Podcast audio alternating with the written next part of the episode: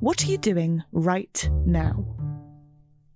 Perhaps you're in the supermarket. Maybe you're on a run or on the commute. But wherever you are in the world, and whatever you're doing, right now you're also listening to my voice. This is the power of podcasts. The ability to communicate with your audience in an intimate and intentional way through audio. I'm B. Duncan, Senior Partnerships Producer at Intelligence Squared. We've been a world-leading forum for talks, debates and events for over 2 decades. And we also use our cutting-edge curation, creativity and editorial expertise to elevate your brand to new audiences with podcasting. Intrigued? To find out what we can do for your organisation, book into a free consultation with me today.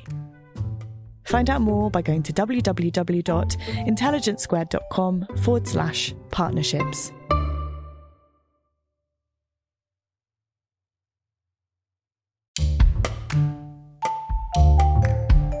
Hi, Connor Boyle here from Intelligence Squared. Today on the podcast, we have the latest episode of the Futureverse, a podcast from Intelligence Squared and Y TREE. Our host is Y TREE's Head of Brand and Marketing, Harriet Johnston. Harriet is joined by entrepreneur Michael Welch OBE. In a career that has taken him from leaving school at 15 with no qualifications to selling his business for £50 million, Michael's inspirational story is one of resilience, determination, and a clear appetite for risk. Here's Harriet with more. Hello and welcome to this episode of The Futureverse, brought to you by Intelligence Squared and Y TREE.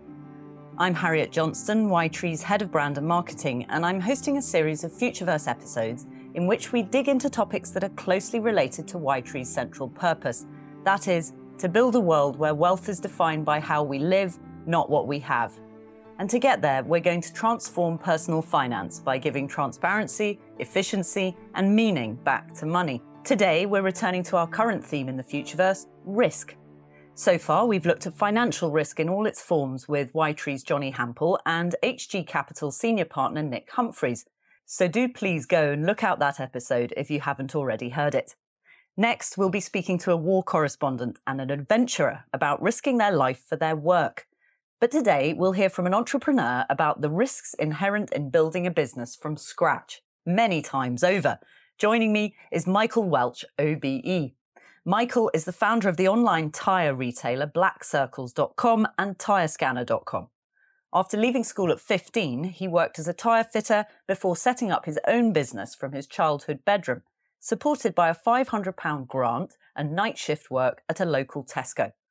After a stint working as Kwik Fit's head of e-commerce, he launched his second business, BlackCircles.com, in 2001, the world's first click-to-fit tyre retailer. Black Circles was acquired by Michelin in 2015 for £50 million.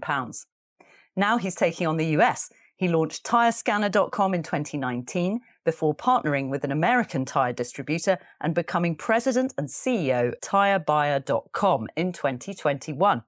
Michael was awarded an OBE in 2016 for services to business and charity and was awarded a Doctor of Enterprise by Edinburgh's Napier University. Welcome to the podcast, Mike. Hi, Harry. Thanks for having me.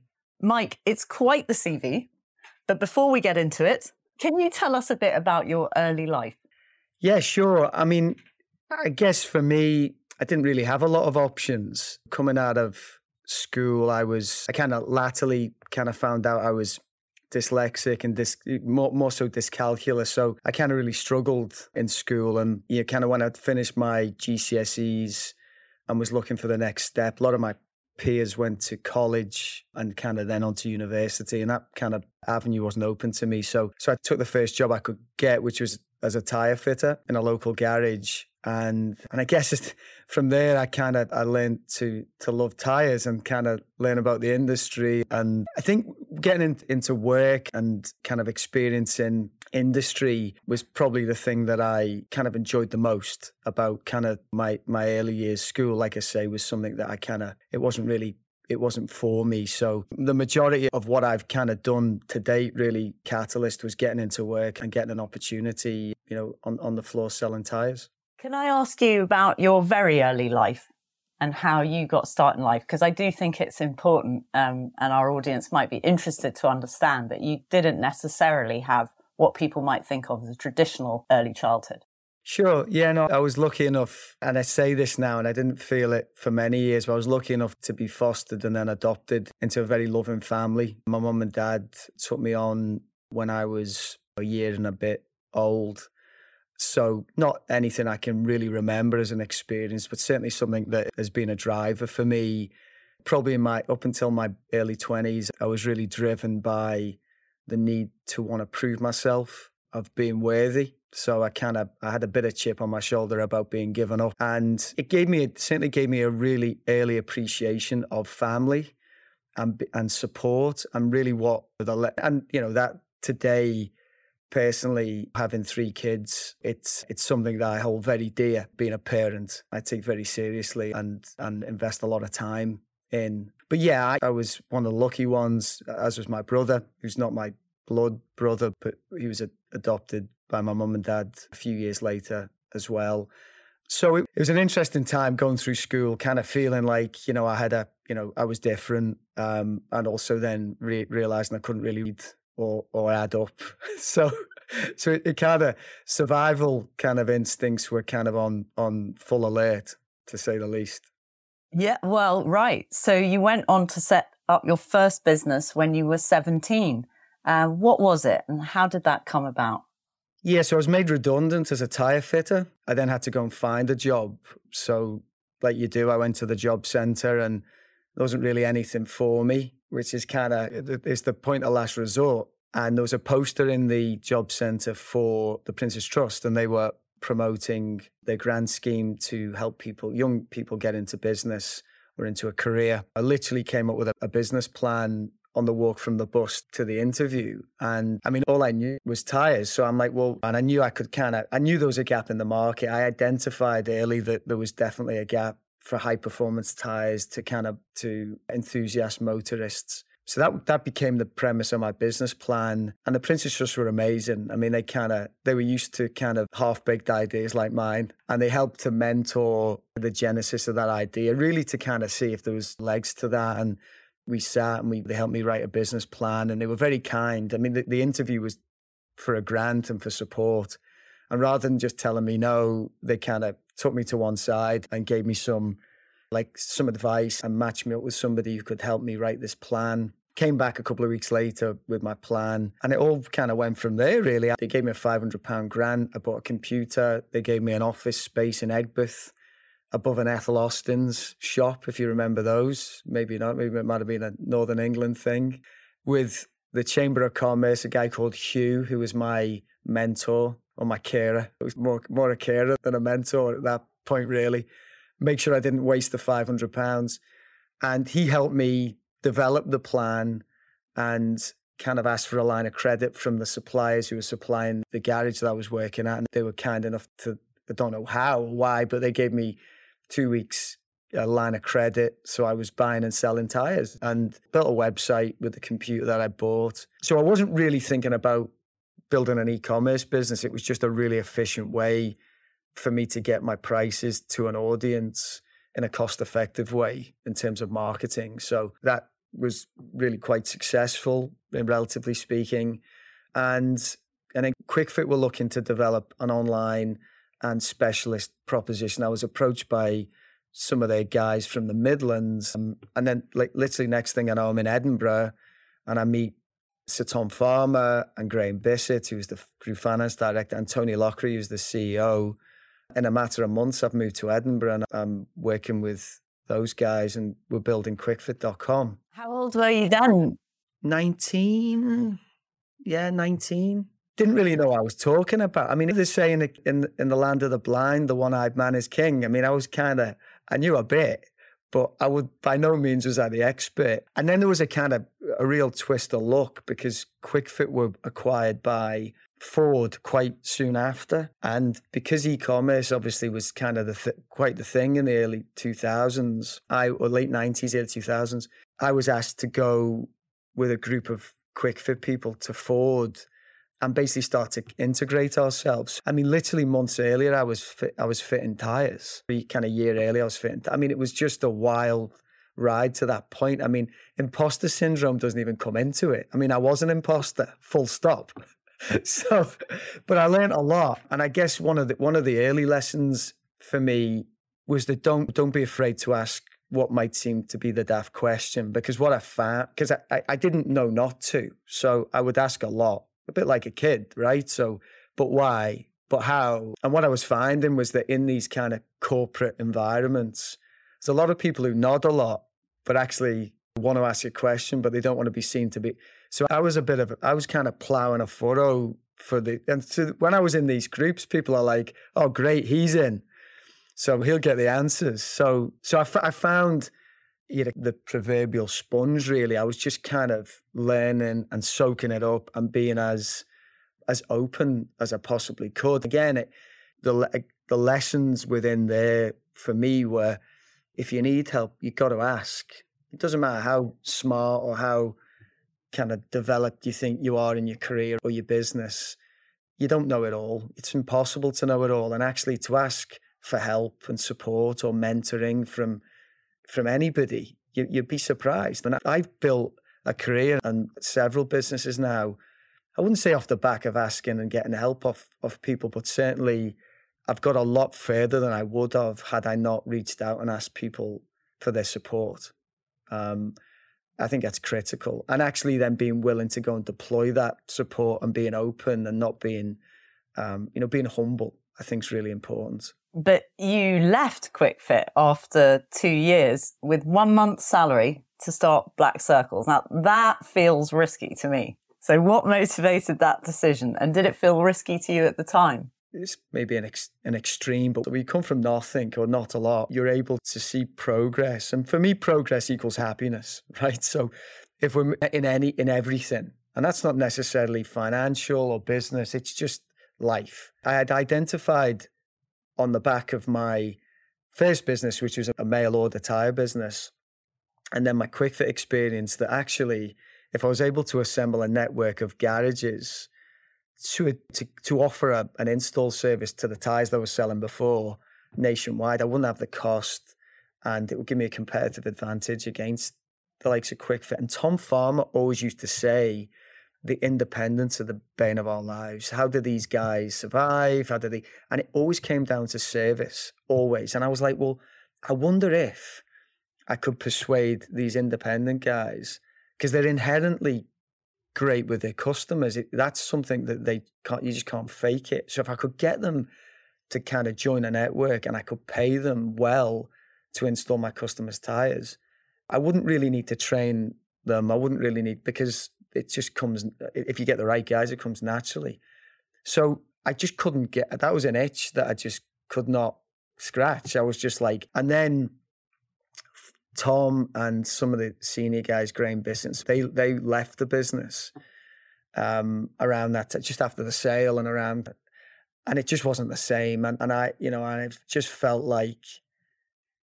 compelled. I needed to do it. I needed to go and try it, do something.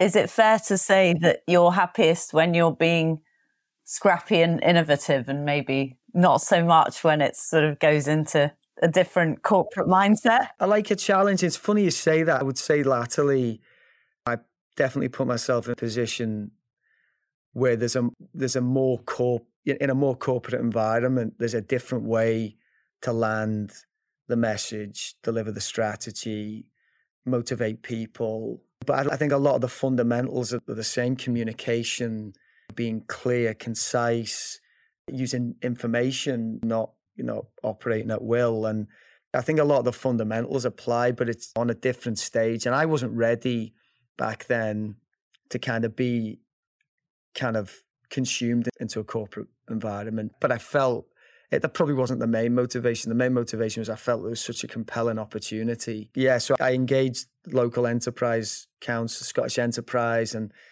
about some support. And they said, we've got a little office that you can have for free for a while in Peebles. I'm like, where's Peebles? So I traveled down to Peebles, and they gave me some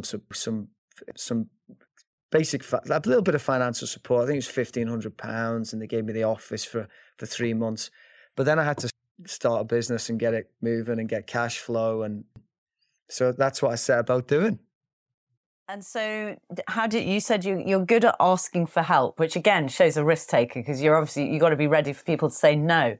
So was there anyone in those early days who was important in lending you a hand? Yeah, definitely. So when I got Black Circles moving, kind of a couple of years in, I'm kind of just reading as much as I can. That was kind of to get motivated, keep reading, and that what I kind of realized as well was, and it's part of kind of a dyslexic brain, but we are more likely to take risks because that's the way we work. It's about getting to the end point. It's in a different way and much quicker. We haven't really got, it's the kind of the way the wiring works. But what I realized was I didn't really have the knowledge about how to retail, I could sell tires, but how do we retail? How do we merchandise? How do we procure? How do we engage customers? One of the readings that I was doing was I was subscribed to Fortune magazine, and this guy, Terry Leahy, was a cartoon picture of him on the front page, and it was like his 7th year running. He was Fortune Business Person of the Year. So I read the article, and in the article, I've circled it. He sent me, I've got it somewhere, circled a bit. He's from Liverpool. And I said, well, there you go. We must be related. So I sent him a letter, and I said, look, Terry, you don't know me, but he sent me the letter back recently. I mean, he's like, I was going through my archives. I found the letter. Honestly, it was brilliant. But I said, look, could you spare me half an hour for a cup of tea just to talk about how to retail, because this is what I'm trying to do and this is what I want to do. And I got a letter back. That was on the Thursday. I got a letter back on the Tuesday from him saying, come and join me at Cheshunt's head office. Now, at that point, he's grown Tesco's from like 5 billion sales to 70. Like, it's one of the biggest grocery retailers on the planet. And within a few... And now, interestingly, when I went to see him, I said to him, what? I didn't think my letter would get through. He said, well, everybody thinks that's probably why it did, because the assumption is, why bother? Why reach out? Why send a letter? And I'm sure there's a filtering system. I mean, the guy had three PAs, right? But it's not a big bag of mail. It's people really don't reach out to the CEO like that. So we had a 2-hour sit down. He gave me his number. He said, if you need anything, just call. And from there, he was just he's an amazing guy and an amazing talent, and he taught me from there. He subsequently invested, and then he joined my board, and then, like I say, we're friends today. We've invested in things together. But he taught me, the biggest lesson I got from him was around the numbers, and that was I would kind of written that off a little bit. I'm like, I can sell stuff, but I can't count. But I understand intrinsically, the numbers, but not in a P&L cash flow balance sheet kind of traditional way. And what he taught me to do is use the numbers like a map. So understand the intrinsic link between what you see on the page and what's actually happening in the business. So observe the patterns, understand what drives that number to be up, that number to be down. And once I got to that, he always used to say to me, get underneath the numbers. And I'm like, well, I am. It's like, no, you're just reading the numbers. You need to get under the numbers. And then it clicked. And that for me was the turning point. So just at the point where you'd watch the numbers really going up, like Black Circles was extremely profitable in 2015, you sell it. So did that feel like another big risk? It was a personal risk because I didn't really want to do it, which is, it's got to be careful with how I frame this, because nobody's going to feel sorry for me, right? I mean, it's a very fortunate position to be in. We're very lucky. We, as a group, I think we all did very well. And Michelin got a great deal and they got a great business, but I wasn't ready. What I realized was the journey from an idea to that point, it's only really, usually the best time to sell a business is when you least want to. So when you see people trying to sell businesses, it's highly likely that the outcome's not really going to be what they want or what they aspired to. usually the best deals are when you get taken out, when you're at your the peak of your ascendancy, or that kind of real inflection point on what the next phase is going to look like. And we were there. I mean, we were making money. We were strategically, we were looking at the US and internationalizing, and but it was the right deal. Every one of my shareholders and my advisors, we got to the point on, it was a Saturday and Michelin, we came round again, and it was like, right, this is the last final. Are we going to do this? This is the offer. These are the terms. It was a Saturday, and they gave, it was a deadline midday on the Sunday, and they'd all turn their phones off. So I'm phoning round. I'm actually sitting in the West End. So I'm having a bacon roll and I'm trying to phone. I've got like 2 hours to go and I'm trying to phone guys to get Terry and Graham and Kevin, and nobody's returning my... And it was... That was probably one of the loneliest moments of the whole experience, but thrilling as well. It was, and selling the business at that point to Michelin was the right thing to do, because I'm a great believer in the story that you tell with the things that you do. And that's not as grand as a legacy as such, but it's for us to do what we did and sell to the world's largest tire manufacturer, most respected tire manufacturer, was great. And the financial situation for the group was great. But also, that, like I say, the story and the longevity, and it's doing a great job today. I'm really proud of that, but I wasn't ready. Even though you tried your best to stay away from the industry after the sale of Black Circles, you're very much back in it, and you're now in the US market.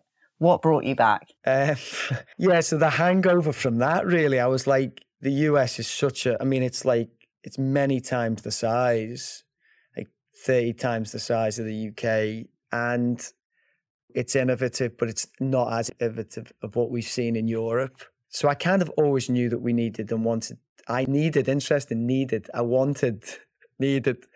do something here. That's risk. And being able to say, you gotta try and you gotta fail and you gotta fall and you gotta learn to be able to then win. And to not, I kind of felt like it was, I needed to take that plunge, we needed to take that risk. So at that point we had one child, Sophia. She was really young, I think she's like one or two, and I persuaded my wife that this was a shoo-in, right? The US was going to be straightforward, it was a template job, blueprint, I mean, these are the sorts of words, so let's try it.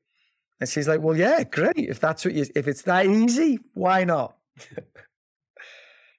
So when we came to Miami and we set up, and then literally had like a notebook and some plane tickets, and I started just to travel around. And I tell you, I was sat in Atlanta airport kind of a couple of months in, and I'm like, this, just looking at the departures and arrivals screen, I'm like, I've completely underestimated this. Like, this country is ginormous. I mean, I knew it was big, but it was like, and my wife's phoning me, how are you getting on? I'm like, brilliant. It's going really well. Like, it was one of the, but once you're in, and when you understand the market, understand the customers, build the model. So we plowed on and invested my own finances in building Tyrescanner, which was kind of a version of Black Circles. It's actually starting to show some green shoots. I mean, the money's coming out of the account, like water off a dike. I mean, it's like, and again, I'm having these check-ins with Victoria, and I'm like, it's really, it's happening, it's coming, we're starting to turn, and we were starting to turn the corner. And then we had a chance meeting with ATD, who are the biggest tire distributor in America, in the world actually, and they had this tirebuyer.com property business. And quite quickly they were like, we see what you're doing, we love what you're doing. We've got this. How about if we... And that was out of the blue. That's luck. But again, what I've found in terms of the luck that we've had, you've got to be in a position for that luck to find you. So luck follows risk in almost all cases. You've got to be doing something different to find... It doesn't... In my experience, it very rarely does it find you in the same position that you've always been in. You need to put yourself out there. No, it seems to me that, yeah, one risk after another has paid off for you. But again, you've got to put the risk out there to find the luck.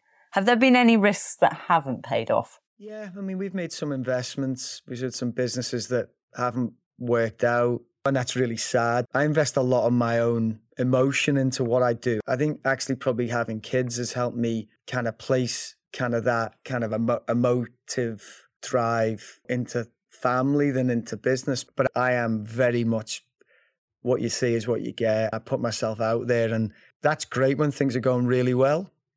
But when things don't go so well, there are consequences to that. It's painful, it's hard. But I guess, again, the lessons within that are if you have integrity and you try your best, and it's a cliche, but you learn more from your failures than you do from your successes. And I think that because you're forced to really dig into your soul and dig into the path that's got you to kind of where you've got to. And look, there's lots of stuff that I wish I hadn't done, but also lots of stuff that I'm glad we did do. And even if things didn't work out the way we might have wanted, but you've got to try. And like I say, you've got to try new things, and you've got to take risks to find luck.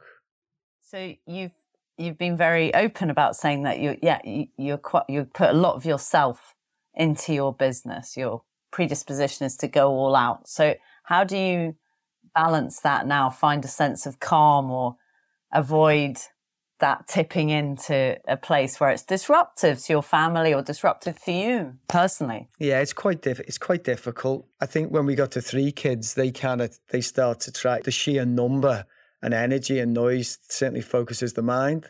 It's a force of nature probably more than it is upon me as opposed to something from me. But I think it's experience tells you that helps you balance what's important and what's not. That being said, the basis of everything I do comes from a position of being genuine and being authentic. And that's going to be a kind of, some people are going to like that and some people aren't going to like that. And there's going to be consequences of that. So it's making sure, for me, that I can regulate, whatever the output is that comes from whatever situation, good or bad. And that's just training. It's training and a bit of maturity as you get older. Maybe you learn to take that second before reacting. Maybe, I don't know. I haven't learned that yet. I'm nearly 45. So,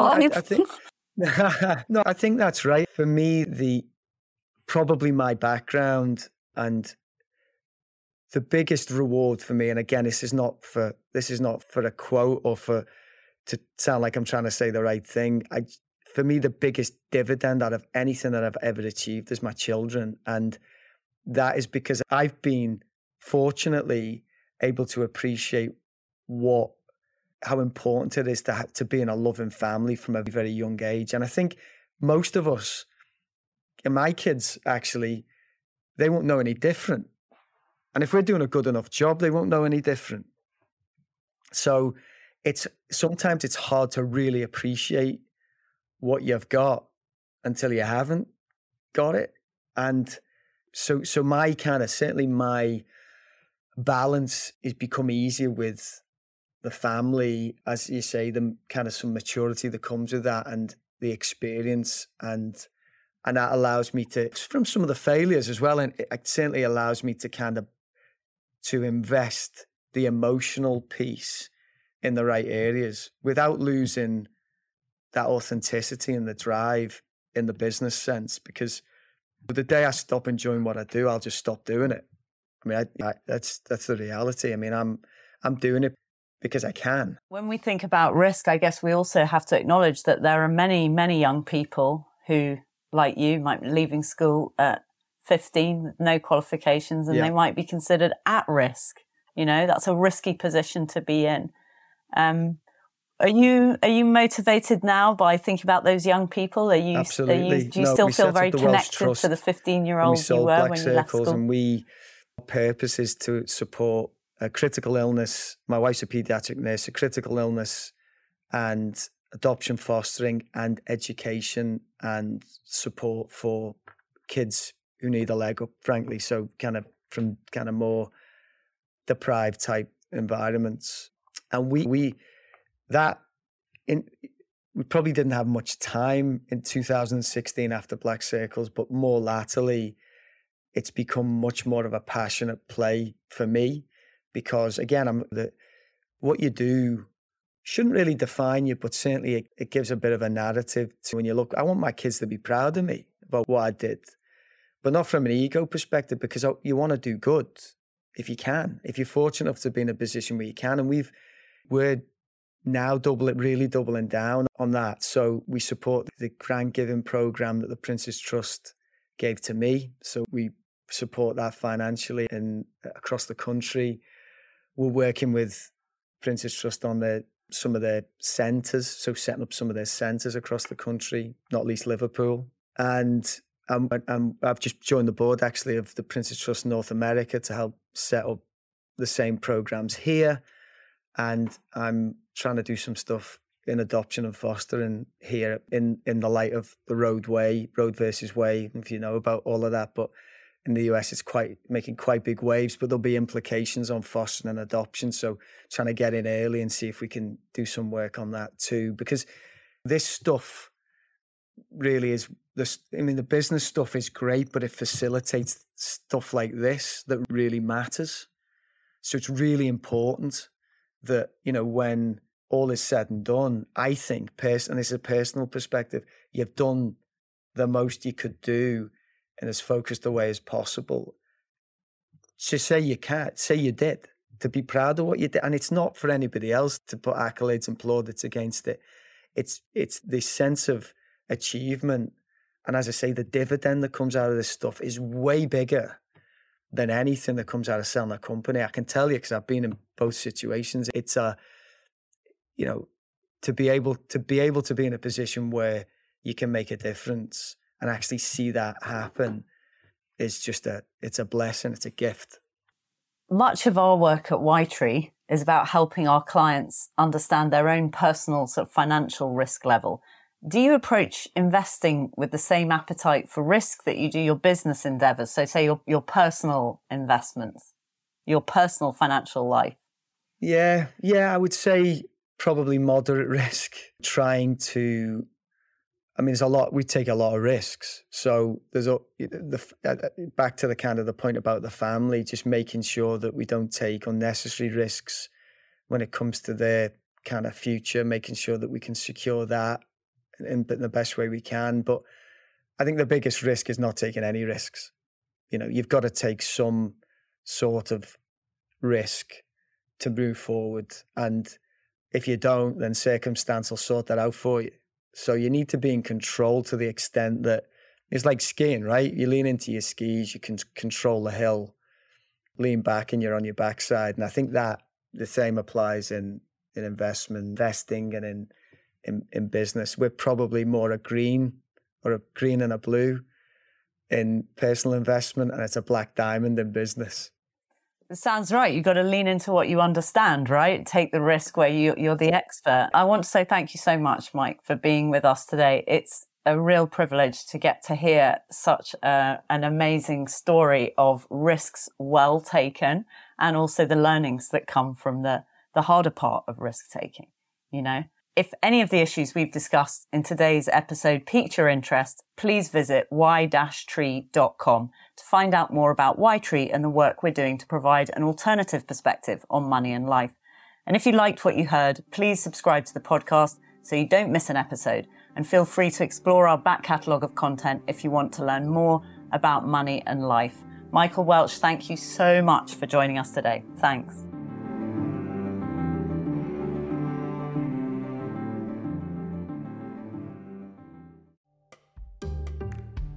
Thanks for listening to Intelligence Squared Business.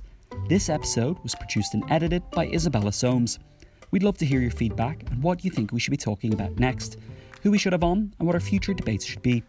Send us an email or a voice note with your thoughts to podcasts@intelligencesquared.com. For more information about Y TREE, visit y-tree.com, and for more episodes of the Futureverse, search Futureverse wherever you get your podcasts. What are you doing right now? Perhaps you're in the supermarket. Maybe you're on a run or on the commute. But wherever you are in the world, and whatever you're doing, right now you're also listening to my voice.